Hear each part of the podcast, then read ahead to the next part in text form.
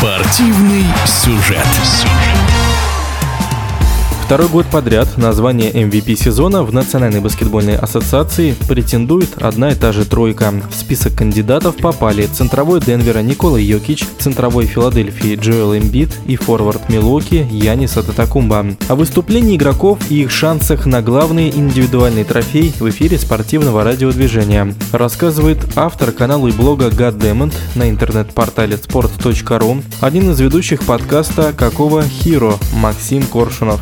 Янис э, лидер лучшей команды регулярки, причем не просто лидер лучшей команды регулярки, но и человек, который играл большую часть сезона без второй главной звезды, без Криса Миддлтона. Второй лучший игрок защиты, э, лучший страхующий лиги. Хотя, с другой стороны, всегда мы можем сказать о том, то, что мы не знаем, насколько Янис действительно хорош в защите, как главный центровой команды, как главный, вот знаете, американские журналисты любят говорить anchor, то есть э, главный фундамент обороны. Все-таки с Бруком Лопесом защищаться и быть страхующим достаточно легко, если честно, имея такие физические данные, как у Яниса. Касательно нападения, это все тот же Янис, который физически лучший игрок лиги, который научился более качественно делать дайф кики, который чуть больше стал понимать свою роль в нападении и играть большим умом, но при этом сохраняя свою уникальную физическую особенность. Янис вполне себе легитимный кандидат на MVP. Вполне себе кандидат, которому ты можешь дать награду, и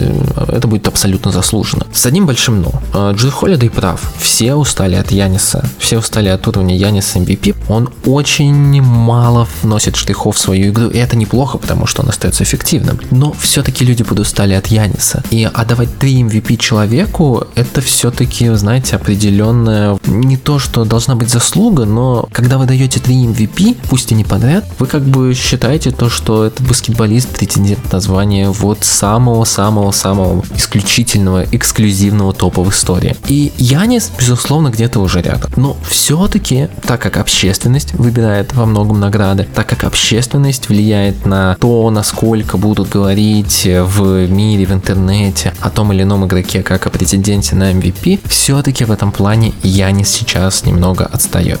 Проблема Николы Йокича то, что он играет в Денвер Наггетс. Не то, что это маленький рынок, я абсолютно не про это хочу сказать, а про то, что Денвер Наггетс абсолютно неподходящая команда под Николу Йокича. Это команда, с которой будет крайне тяжело выиграть титул. И я об этом говорил уже несколько лет подряд, и я продолжаю об этом говорить. Майкл Мэлоун очень спорная кандидатура как тренер, чемпион. А Никола Йокич и его партнеры по команде, не умеющие играть абсолютно в обороне, это очень спорный состав для того, чтобы претендовать на чемпионство. Поэтому, по большому счету, мне очень тяжело представить то, что Йокич и Денвер выиграют титул. Вы скажете, ну, а какое же это отношение имеет в виду к награде MVP? Да в целом действительно никакое. Но опять же, мы рассуждаем сейчас о том, как дать Йокичу 3 MVP подряд. Если вы даете игроку без чемпионства, без игры в финале даже 3 MVP подряд, это определенный уровень. И мне очень тяжело представить то, что НБА и общественность пойдут на это, рискнут и и дадут Николе третий MVP. Хотя, по-хорошему, опять же, если мы не рассуждаем о защите, то Йокич вполне себе заслуживает э, эту награду, потому что его роль в нападении уникальна. Денвер и есть Йокич.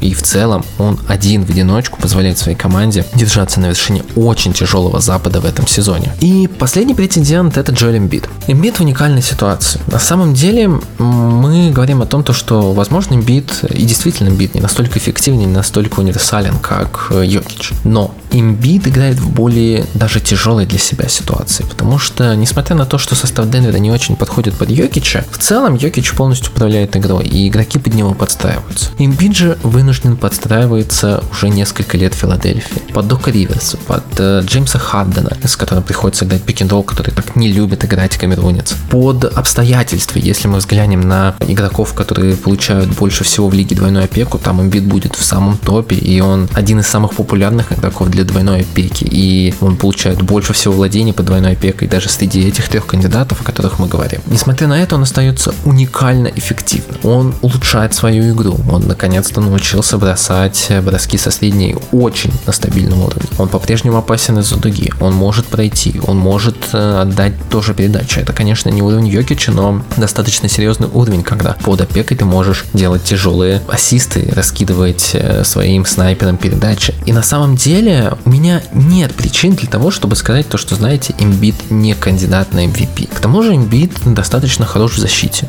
Он может быть ремпротектором, он вполне себе комфортно чувствует себя в этой роли, он вполне себе способен защищаться в решающие минуты. Здесь выходят э, внешние факторы на определение награды MVP в этом сезоне. Лично мне больше всех нравится, конечно, Йокич. Но при прочих равных, которые мы знаем, то, что Янис уже получил 2 MVP, Йокич получил 2 MVP, и это будет третье подряд потенциальное, потому что в совокупности заслуг, это, конечно, не очень хорошо так рассуждать, но Эмбит, конечно, должен получать эту награду.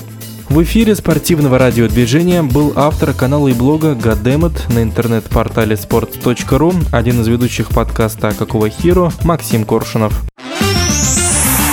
Спортивный сюжет. сюжет.